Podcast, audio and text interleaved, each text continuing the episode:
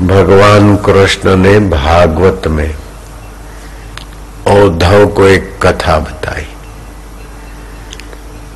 कि अवंती का नगरी उज्जैन, एक ब्राह्मण था। वो अपना ब्राह्मण का जो कर्तव्य है ब्रह्म को जानने का, वो छोड़कर वैश्य वृत्ति से रहता था, एक दुकान की। और उसमें वो ब्राह्मण सफल हुआ। पैसा कमाया। तो पैसा कमाकर शांति और भजन के तरफ़ लगना चाहिए, वो नहीं लगा, और बढ़ाया। तो सफल हुआ, लेकिन करने का राग मिटा नहीं। करने का और लोभ, धन का इकट्ठा करने का और बढ़ा। ये भागवत में कथा है। तो करने का राग बढ़ते लोभी ब्राह्मण। पैसा पैसा पैसा। न सत्संग, न सुमरण, न दान, न पुण्य। और और में खपे खपे में इतना स्वभाव लोभी हो गया कि मुंजी आदमी कुटुंबियों के लिए भी मुसीबत हो जाता है। समय पाकर धन तो बढ़ा, लेकिन घर में अशांति। और मित्रों में भी विद्रोह हुआ। राज सत्ता में भी उसके लोभ और धन की अधिकता का खबर पड़ा तो राजा ने टैक्स वैक्स ऐसे डाल दिए, अधिकारियों ने फंसा दिया। जब अधिकारियों ने फंसाया और कुटुंबी विपरीत हुए तो चारों तरफ़ से गिरा तो शत्रुओं ने भी ज़ोर मारा। तो उज्जैनी का ब्राह्मण ने देखा कि मेरा प्रारब्ध चहु और से विपरीत हो रहा है। आखिर उस ब्राह्मण की ऐसी दयनीय स्थिति थी कि कुटुंबी भी उससे रूठ गए। करने का राग नहीं मिटा तो ईश्वर कैसी कृपा करते कि ज़बरदस्ती सामने वाले की आकर्षण नहीं मिटा तो विफलता दी। आकर्षण नहीं मिटा घर वालों से तो झगड़ा दिया। धन से आकर्षण नहीं मिला तो अधिकारियों और राजा के तरफ़ से विघ्न आया। तो ये ईश्वर की सृष्टि में ईश्वर ओतप्रोत व्यापक सर्व का सुहृद कितनी सुंदर कृपा और व्यवस्था करते कि घर वाले विपरीत हो गए, राज्य, सत्ता और अधिकारी शासन विपरीत हो गया और वो आदमी मानसिक रूप से संसार की तुच्छता बस उपराम हो गया। तो कहा जाए? अशांत हो गया तो सत्संग में गए।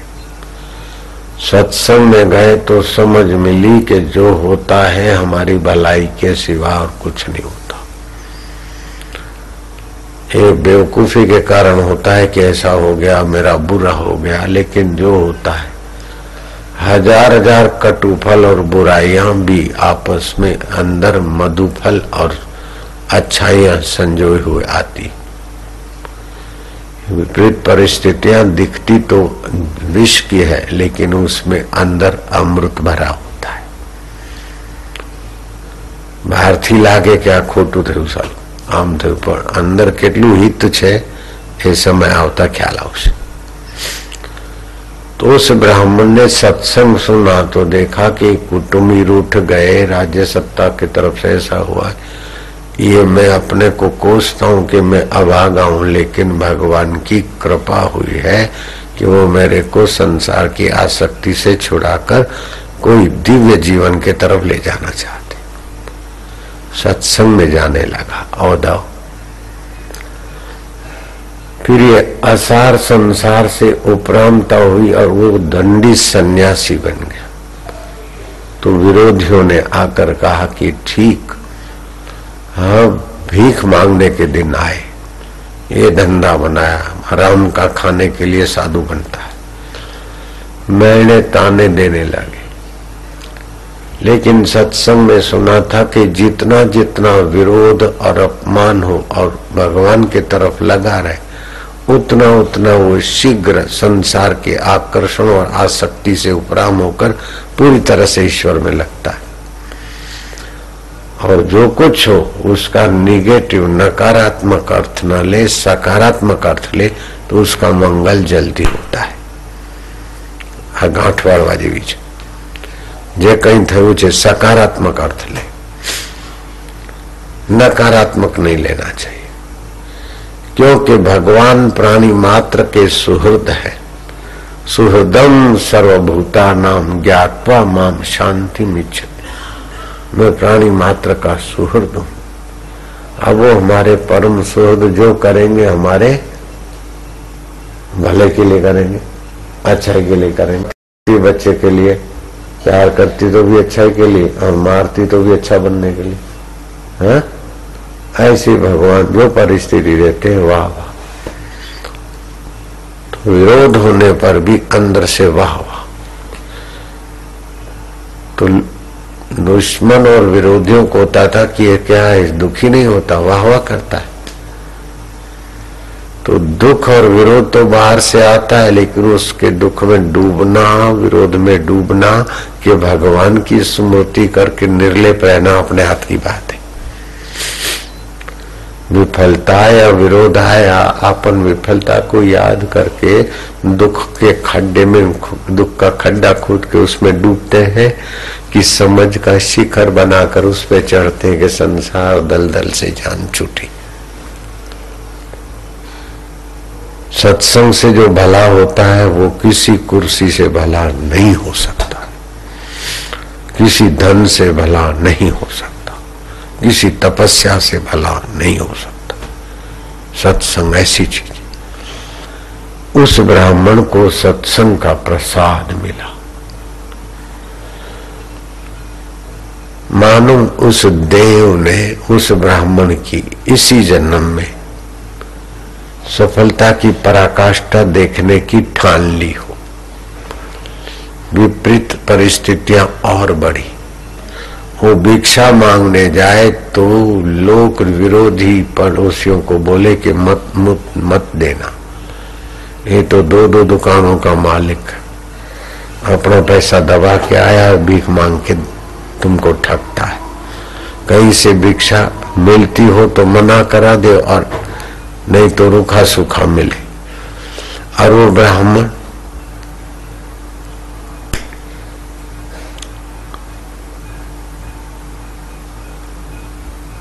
सरिता के किनारे आकर अपने भिक्षा पात्र में बैठ के खाने को सोचे। इतने में वो महीने देने वाले वहाँ भी आके धमकते। हे मफतिया हे मफतिया। फिर भी सत्संग की समझ से के कहते तो शरीर को कहते, मन को कहते। मान अपमान होता है मरने वाले का। मुझे तो सत्संग से पता चला कि मान स्वप्न है, अपमान भी स्वप्न है। दुख भी स्वप्न है, सुख भी स्वप्न है। निंदा भी स्वप्न है, वाहवाही भी स्वप्न है। उसको जानने वाला परमेश्वर अपना है। मुझ परमेश्वर के स्मरण में वो विपरीत परिस्थिति में शांत रहता। औधव भगवान कृष्ण कहते हैं, भागवत, और तो क्या कहें? विरोधी कभी कभार उसको ताने, महने, मारते मारते पीछे मुड़ के नहीं देखते। कभी कभी तो वो भोजन करने की जगह पर बैठता तो वहाँ आकर अधो वायु छोड़ते। चने की दाल खा के शरीर से बमबाजी करते। बमबाजी शब्द मैंने मिलाया, आप समझ जाओ। ऐसी विपरीत परिस्थिति होने पर भी उसने अपने आत्मा को, मुझ अंतर्यामी को दुखी होने नहीं दिया। और उसकी मेरे में प्रीति हो गई कि ये नित्य वस्तु मेरा परमेश्वर है। ये अपमान अनित्य है, मेरे पाप कट रहे मान अनित्य है, पुण्य खा जाता है। अपमान अनित्य है, पाप खा जाता है। दोनों हमारा समय और पुण्य पाप खाते। मैं तो अमर आत्मा परमेश्वर का परमेश्वर मेरे। ओम शांति, ओम आनंद। मुझ परमेश्वर की खोज में लग गया। और औधव जैसे दूध में घी छुपा है तिल्लों में तेल छुपा है, चकमक में आग तेरा प्रभु तुझ में है, जाग सके तो जाग। ये बात उस ब्राह्मण को लग गई थी। वो अंतर्ज्ञान में जगने की दिशा में सफल हो गया। और साकार रूप में मैं तुम्हारे सामने उस ब्राह्मण की गाथा गा रहा हूँ। तत्व रूप से मुझको उन्होंने अपने हृदय में पा लिया था। और तुम भी उसी दृष्टि का आश्रय करो। सफलता मिले तो उसका नश्वर फ़ायदा न लेकर समाज की सेवा कर दी, करने का राग मिटाया। और विफलता आई तो वैराग्य करके ईश्वर में चले आए। दोनों हाथ में लड्डू। अभी क्या होता है? संसार की सफलता मिली तो प्राणी का राग हो जाता है। अभी और और और।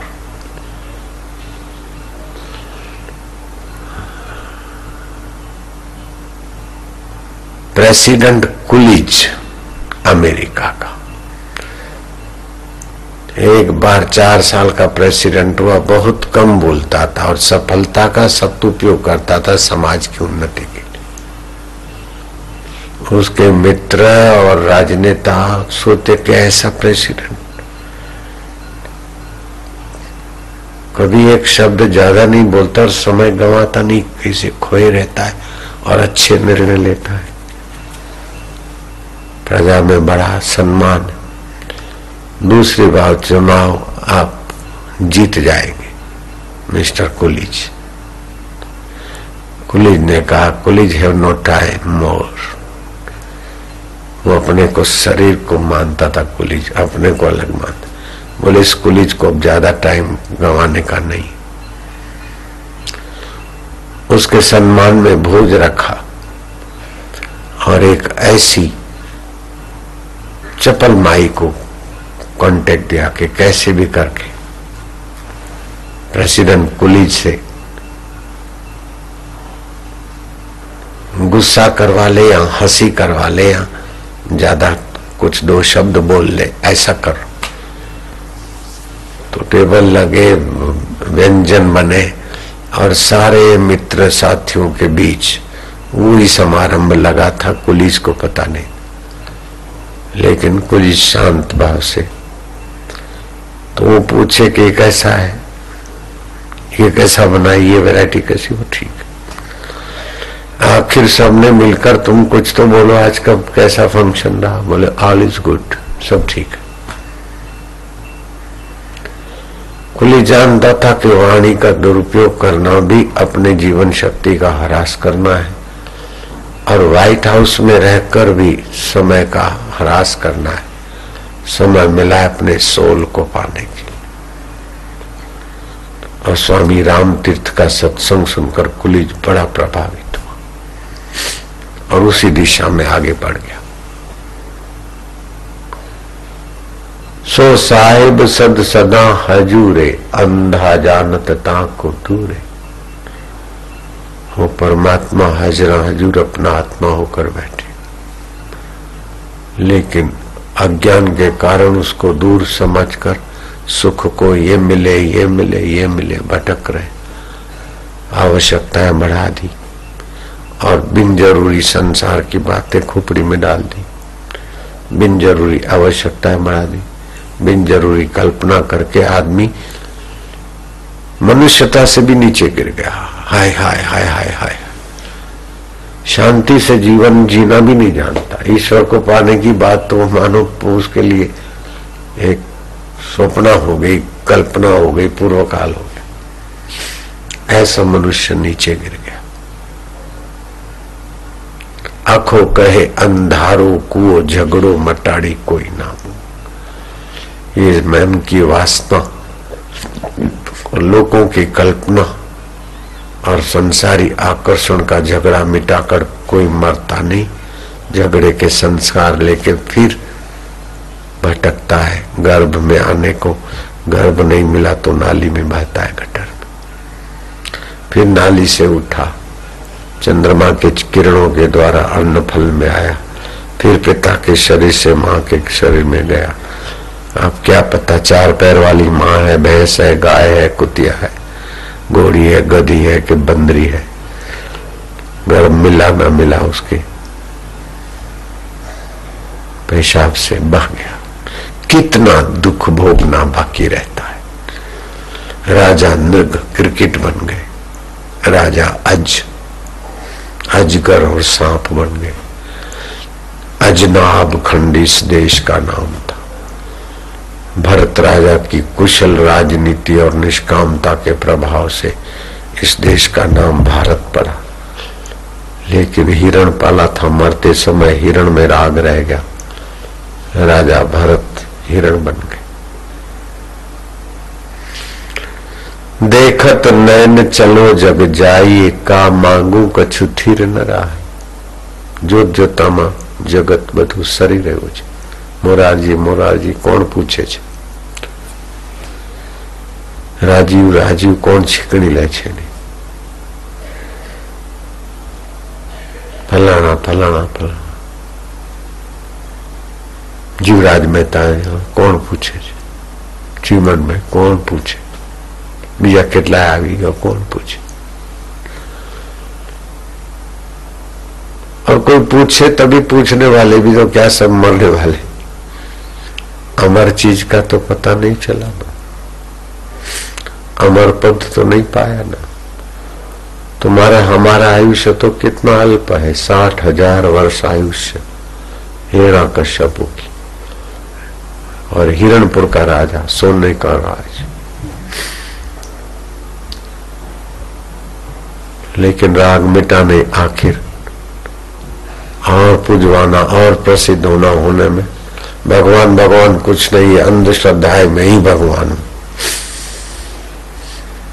भगवान ने उसके घर में प्रहलाद का जन्म दे दिया। और नन्ना सा बाप और बेटा। बेटा आस्तिक है, बाप नास्तिक है। युद्ध चला। आस्तिकता की जय हुई, श्रद्धा की जय हुई। अहंकार की हार हुई। हिरणा कश्यप को मारने के लिए नरसिंह का अवतार हुआ।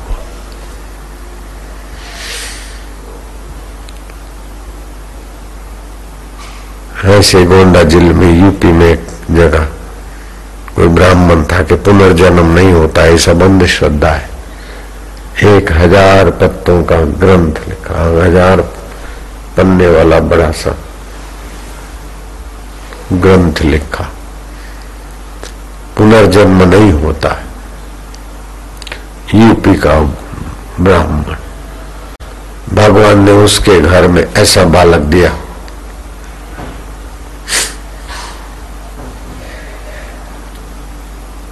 राम अवतार शर्मा के घर।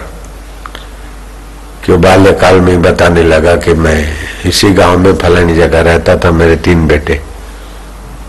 वो अभी ये काम करते हैं। वो बच्चा तो घर में है, चल के तो जा नहीं सकता और अपने घर में बात बता रहा है। हाँ पूर्व काल की सारी बातें बताती। राम अवतार शर्मा सिर कूदता के हाय, मैं इतना इतना पढ़ा, पुनर्जन्म नहीं होता, ऐसे ग्रंथ पढ़कर मैंने खुद ग्रंथ लिख डाला और भगवान की कैसी लीला। कि मेरे मान मर्दन को मेरे घर में वो बालक दिया, जो इसी गाँव का है। भगवान भगवान नहीं, मैं ही भगवान हूँ। उसके घर में भगवान ने प्रहलाद जैसा बालक दे दिया। हिरणपुर का आकर्षण तोड़ाने के लिए, अहम को तोड़ने के लिए भगवान कितनी करुणा करते। लेकिन मनुष्य उसका फ़ायदा उठाए तब।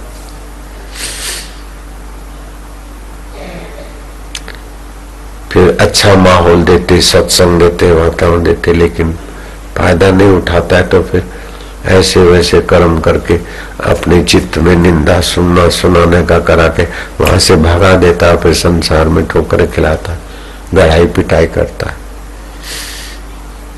सहज, सुलभ, सत्संग या अच्छा माहौल मिल जाता है। तो पाप कर्म अंदर में कोई छुपे होते तो उथल पाथल करके अश्रद्धा कर देते। निंदा, निंदक बना देते अथवा किसी की निंदा सुनने में लगा देते।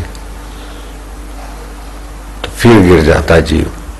इसलिए भगवान बोलते, मेरी माया दुस्तर है। देवी ऐसा गुणमयी, मम माया दुर्तया। ईश्वर के रास्ते चलता, गुरु के द्वार तक पहुँच जाता, मंदिर तक पहुँच जाता, लेकिन फिर फिर जो पूर्णता चाहिए है उद्धव उस ब्राह्मण ने जैसे सत्संग पकड़ लिया और कितना भी मान, अपमान, निंदा अडिग होकर चलता रहा तो मुझ परमेश्वर को पा लिया उसने।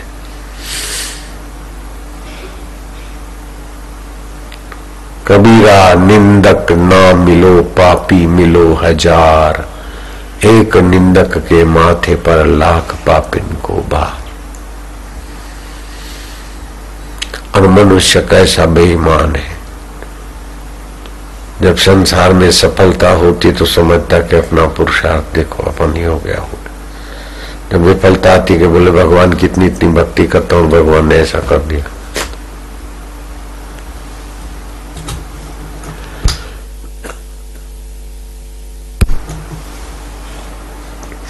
लेकिन ये क्यों नहीं सोचता है कि ऐसा कर दिया तो भगवान ने मेरा राग जल्दी मिटाने की कृपा किया है।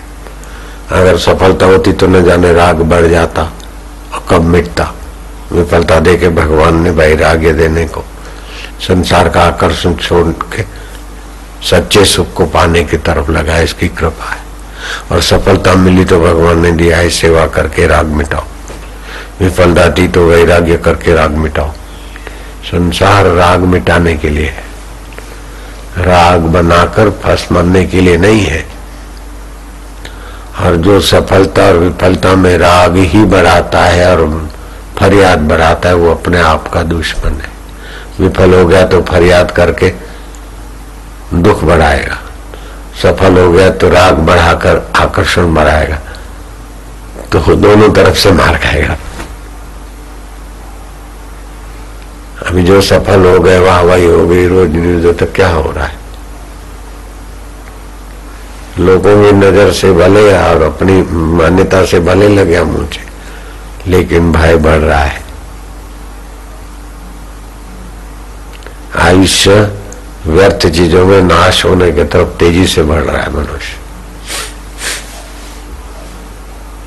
धंधा अच्छा हो गया, नौकरी अच्छी मिलेगी पत्नी अच्छी है।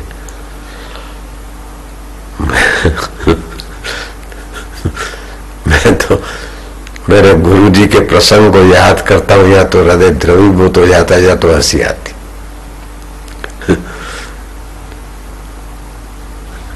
गणेशपुरी के एकांत निवास के समय बापू जी के पास कोई नजीक का भक्त अपने बेटे और बहू को ले आया था आशीर्वाद लेने को। बापू जी तो बापू जी अरे बोले, आशीर्वाद? भाई ठीक है।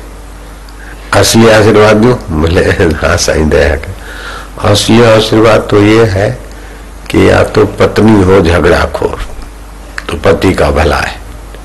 या तो हो कुरूपा तो पति का मंगल है, नहीं तो पति की बर्बादी। ये असली आशीर्वाद है।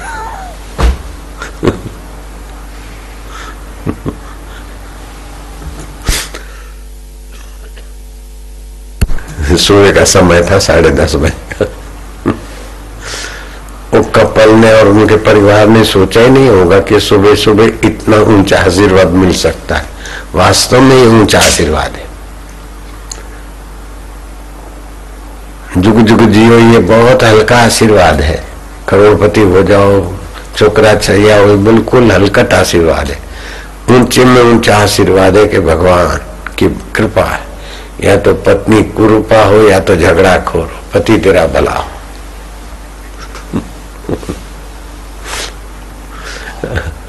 अथवा तो फिर अपना विवेक तीव्र हो।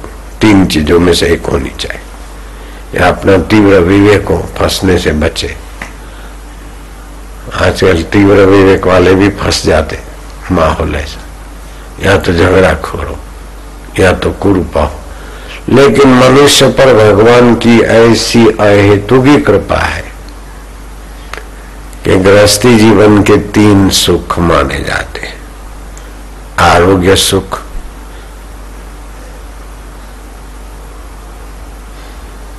कुटुंब का संवादिता का सुख और संपदा का सुख।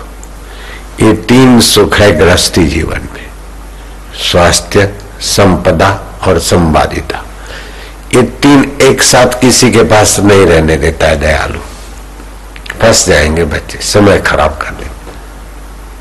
आरोग्य अच्छा है तो कुटुंब में भी संवादिता है। विसंवादिता संवादिता भी है, आरोग्य भी है तो आर्थिक में गड़बड़ है। आर्थिक में ठीक ठाक है तो ऊँचा नीचा कूद का मारा कुर्सी के लिए तो वहाँ से गड़बड़ मिलेगी। बड़ी कृपा है नाथ। एवं दी देखाड़ वाला, एवं उगाड़ बुलावी हूं मारू ने तारा में डूबाड़ तारी कृपा કેટલી છે कभी कभी बारिश के दिनों में दिया जलाते न तो पतंगे खूब आ जाते जंतु फरफरा के तड़प तड़प के मरते मजा लेने के लिए आते तो उनको मजा दिख रहा है लेकिन मजे मजे में कई उनके जाति के छटपटा के पड़े हैं और फिर ठीक होते तो फिर आके जब तक मरते नहीं, अथवा एकदम मोहताज नहीं होते, तब तक दीपक पर उछलना बंद नहीं करते। तो दयालु आदमी दिया बुझा देता है। तो दूसरे पतंग ये बोलेंगे, हे हे, कैसा आदमी है? हम इतना दूर से आए। हम ज़रिए नजीक आए थे। अब यह मज़ा आता। ये आदमी कैसा है कि हमको मज़ा लेने नहीं दिया। दिया बुझा दिया। मतलब हमको कुर्सी दिया नहीं।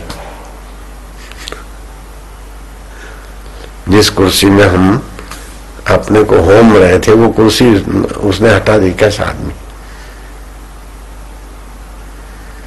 अब वो आदमी के हृदय की दया तो कोई वो ही जाने, लेकिन पतंगिया क्या बोलेगा क्या क्यों मानस कठोर से? આટલા બધા વાલથી કહ્યું કે સેટ અમે આવીએ છીએ બાપજી અમે આવીએ છીએ નાથ દીવો ચાલુ રાખજો અને અમને જોઈને ફૂંકી માર્યો બંધ કરી દીધું લ્યો तो मानवीय मन से जिसको सफलता मानते सचमुच में इसमें तुम्हारा क्या हित है वो ईश्वर जानता और जिसको विफलता मानते उसमें तुम्हारा क्या हित है वो ईश्वर जानते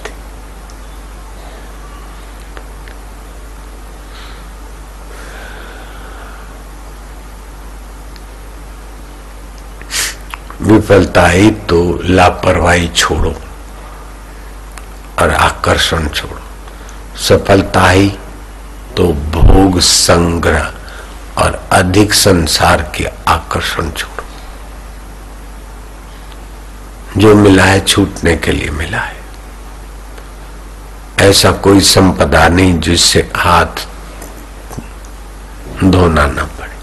ऐसा कोई शरीर नहीं जिसको छोड़कर मरना न पड़े। ऐसा कोई संयोग नहीं जहाँ वियोग न हो।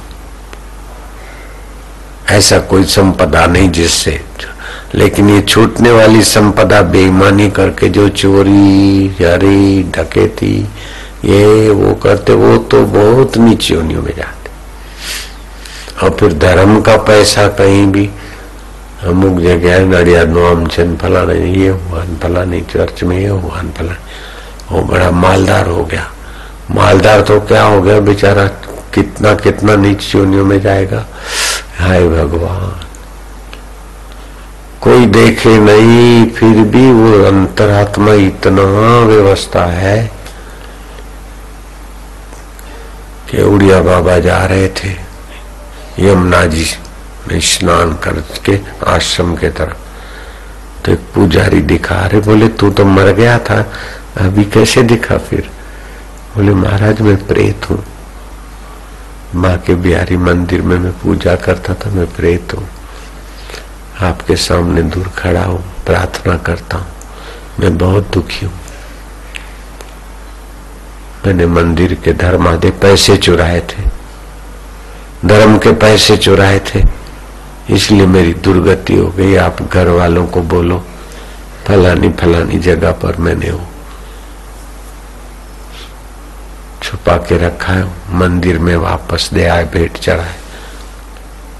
उड़िया बाबा के ग्रंथ में ये बात ऐसे तो दूसरे भी प्रसंग है। प्रभुदत्त ब्रह्मचारी के ग्रंथ में भी एक दूसरे प्रेत की ऐसी कथा है। इससे मिलती जुलती। लेकिन वो दूसरा था पंचकोशी यात्रा करता था, रामानंद संप्रदाय साधु के साथ। तो साधु सोचता कि रोज मेरे साथ साथ चलता है। तो फिर बातचीत हुई तो उसने बोला कि महाराज, मैं पंचकोशी प्रदक्षिणा करता था, लेकिन मैं भी मर गया हूँ तो प्रेत होकर भी प्रदक्षिणा कर रहा हूँ और मेरे से ऐसी सी गलती हुई, इसलिए मेरी सदगति नहीं हो रही। और मैंने मठ में, आश्रम में ऐसा ऐसा गलती किया हुआ है तो आप मेरा प्रभुदत्त ब्रह्मचारी की पुस्तक में वो घटना आती। तो इस काल की है, अभी की, पाँच पच्चीस साल पहले की।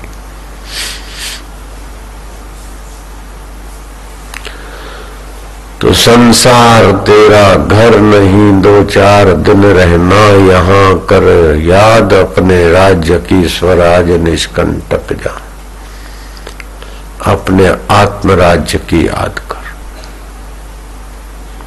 अपने स्व के राज्य को पाओ, जो सदा सुख रूप है ज्ञान रूप अमर है, आनंद स्वरूप। जिसको तुम कभी छोड़ नहीं सकते उस परमेश्वर को पालो जिन चीजों को रख नहीं सकते उसके लिए कितना कुदा कूद करो હા ખુરશી ખુરશા માયા હોત કૂદી કૂદીને પછી પાછા મૂકવા જ પડ્યા હોત ને જે છૂટી જવાનું છે ના મળ્યું તો શું શું ઓછું થયું છૂટી જવા વાળી વસ્તુ મળી નહીં તો શું ઓછું થયું अच्छा तेरी मर्ज़ी। वाह। और जिनको मिल जाता है, उनकी आसक्ति मिटी नहीं। जिनको मिल जाता है, उनको फिर से फिर से चाहिए। तो कबीरा कुत्ते की दोस्ती, दो बाजू जंजाल रीझे तो मुँह चाहते आसक्ति बड़ी। और खींचे तो दुख हो गए तो दोनों तरफ़ मार क्यों खाना? सत्संग रक्षक, कहूँ पड़े हूँ विदेश में सत्संग नहीं और सब कुछ है, इसलिए लोग परेशान भी खूब है। यहाँ सत्संग है, इसलिए परेशानी इतनी नहीं है। आत्मोन्नति। कौशल्या राम राज्य और राम जी को छोड़कर सिंह ऋषि के आश्रम में जाती। आत्म शांति पाने। कितना महत्व है। अपने आत्मा परमात्मा के ज्ञान को, शांति को पाने का कितना बड़ा भारी महत्व है। सिंह ऋषि के आश्रम में कौशल्या कई कई सुमित्रा जाती राजा भरत्री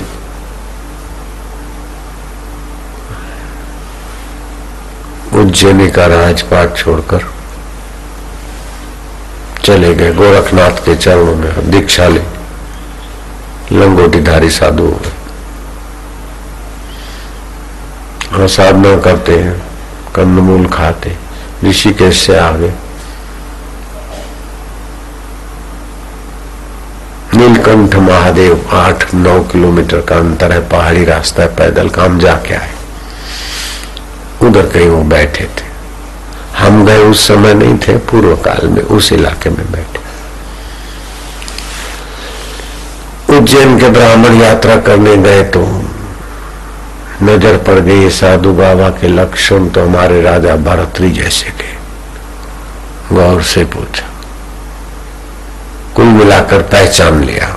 राजा जी राज महाराज गणी खम्मा हो, राजा भरतरी जी के। जुग जुग जियो महाराज, साधु के वेश में आपका दर्शन। कहो, ब्राह्मण, क्या चाहते हो? बोले, महाराज, ब्राह्मण तो हूँ। मधुरम प्रिय। हो जाए, भंडारे भंडारे का कुछ नहीं हो। यात्रा खर्चे हो, कुछ का दक्षिणा हो जाए। भरतरी ने चिट्ठी लिख दिया मंत्री को, इस ब्राह्मण को। धन राशि देकर तृप्त कर देना, संतुष्ट कर देना। ब्राह्मण ने चिट्ठी देखा तो कहा हाँ मैं तो जाऊँगा उज्जैन, मंत्री। इनके आज्ञाकारी है? भरतरी महाराज की चिट्ठी देखकर मंत्री ने सिर आँखों पे लगाई। सारा राजपाट छोड़कर हमको देखकर चले गए ईश्वर प्राप्ति के लिए। और वो जमाने में जहाज़ इतने सुविधा नहीं थी, यातायात पैदल की। घोड़े पर मुठ पर अभी विदेश जाना सरल है, लेकिन उस समय ऋषिकेश पहुँचना बस सदा के लिए छुट्टी लेके जाओ, लौटा तो लौटा, ऐसा होता है। ऋषिकेश से यात्रा लौटा के आया और आपका कागज़। कल सुबह आना, ब्राह्मण। कल सुबह आना तुमको जो भी सात खजाने खोल के रखेंगे, जितना तुम उठा सको, उतना ले जाओगे। चांदी के रुपए होते थे, सोने के सिक्के दिखाए।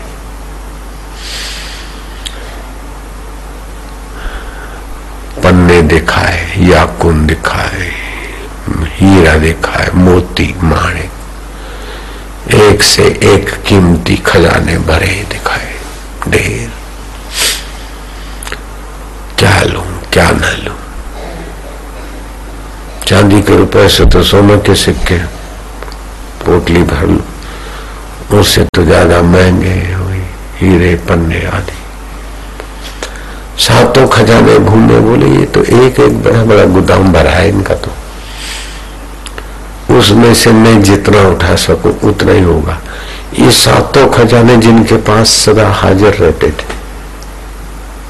संभालने वाले संतरी और मंत्री भी, और मैं ले जाऊँ तो मेरा तो कोई मार डालेगा, हत्या कर देगा।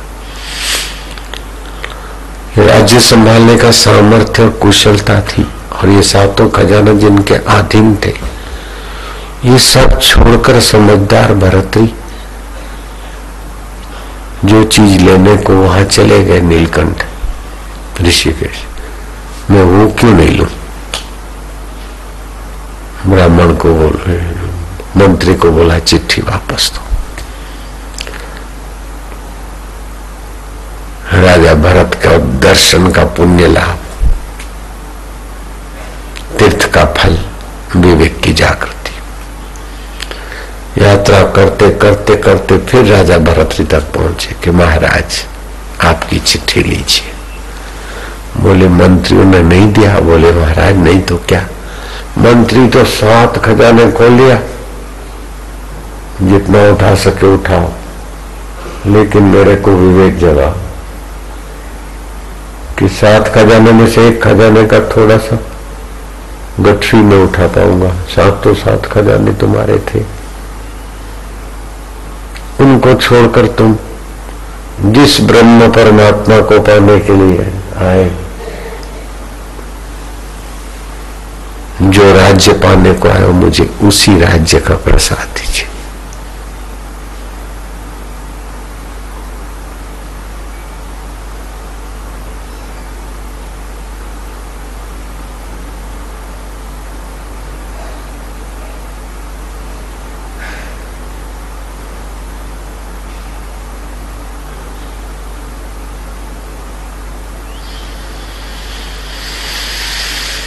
अच्छा। महाराज, इतना सारा छोड़कर आ पाए तो उसमें क्या दोष देखा? और जिस ईश्वर खगाने के लिए आए, उसका महाराज क्या महिमा है? बस इतना प्रसाद है।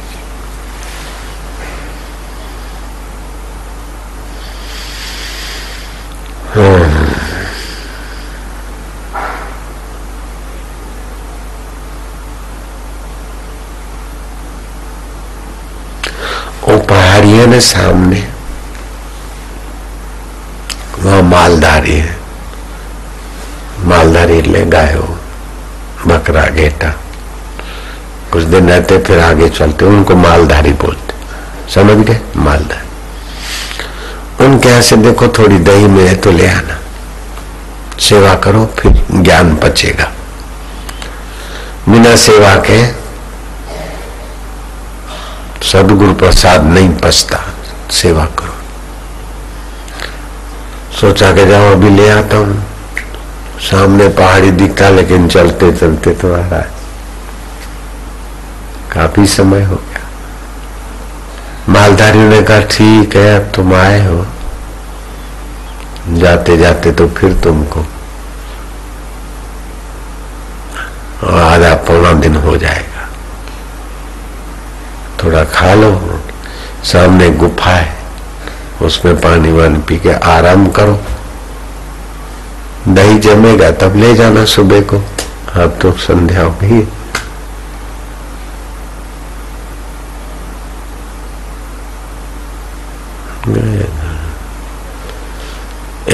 एकांतवास और प्राचीन महापुरुष की साधना स्थली थी। ब्राह्मण भी पवित्र आत्मा था और भरतरी का दर्शन आदर से किया था। थोड़ा आराम हुआ और फिर ध्यान भजन में बैठने के आदत, ध्यान लगा लगा लगा लगा तो लगा। एक दिन, दो दिन, तीन दिन समय चला गया, मालधारी चले गए, एक बया बान हो गया जो गाँव सा बसा था। ध्यान से उठा तो देखा कि सब स्वप्न। आपको इस बात पे आश्चर्य नहीं करना चाहिए। मैं अब की नल गुफा में रहता था। अभी भी आबू में वो गुफा है। उसके पास में दूसरी छोटी सी गुफा थी। मैंने नाम रखा था शंकर गुफा। मेरे गुरुजी ने थोड़ी बनाई थी उस समय जब मैं साधना करता था, आज से अड़तीस चालीस साल पहले की बात। तो एक सुबह सात, साढ़े सात बजे मनोहर पोस्ट ऑफ़िस में तार बाबू था। खटखट करके तार किया जाता था। अभी वो सिस्टम नहीं होगी, हमने देखे थे।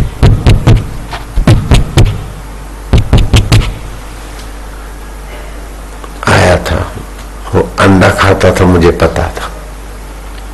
कभी पीता था, मुझे पता था। मैं क्या, क्यों आया? उसको कोई मकान मकान नहीं मिलता था तो आशीर्वाद लेने आया होगा। बोले, नहीं, आपका आशीष चाहिए मैं अच्छा बैठो। तो उस गुफा में उसको बैठा दिया। तो बैठा तो बैठा। बैठा तो बैठा, सात सावा सात का समय होगा सुबह सुबह का।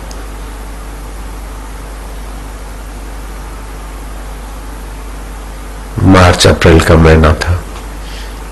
बैठा तो बैठा, आठ, नौ, दस, ग्यारह, बारह, एक, दो, तीन, चार, पाँच बज गए शाम के। मैं बार बार देखूँगे उठे, देखे कब तक बैठता है। फिर मैंने जाकर जगाया। देखने लगे पाँच। मुझे मेरे तो ग्यारह बजने ऑफ़िस में जाना था, घड़ियाल को कुछ हो गया। मेरा घड़ियाल को कुछ नहीं हुआ है। ये शाम के पाँच है। हाँ? हाँ तो स्थान का प्रभाव इस समय हो सकता है तो भरतरी के समय क्यों नहीं होगा? अंडा छाप व्यक्ति, घूंट छाप। ईश्वर के लिए आया नहीं था, ध्यान के लिए आया नहीं था। आप इधर आते तो इस स्थान का भी कुछ शांति का प्रभाव मिलता है।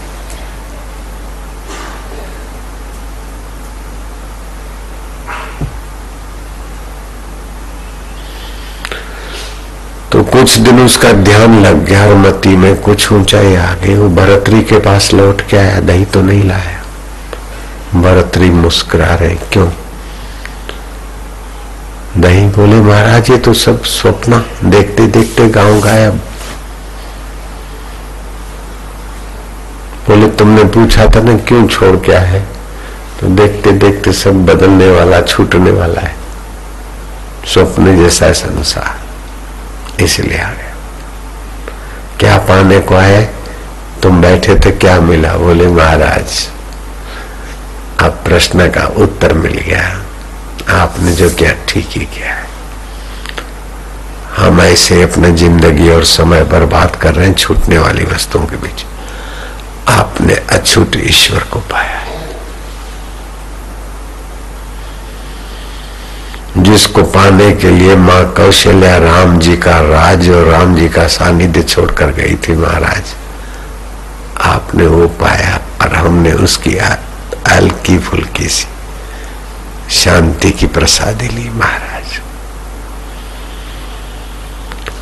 इस कथा को जो विचारेगा, में उसका भी आकर्षण, विकार और व्यर्थ का चिंतन, व्यर्थ का आकर्षण मिटाने में भगवान कृष्ण वाली कथा और राजा भरत वाली कथा साधक के लिए संजीवनी कथा है।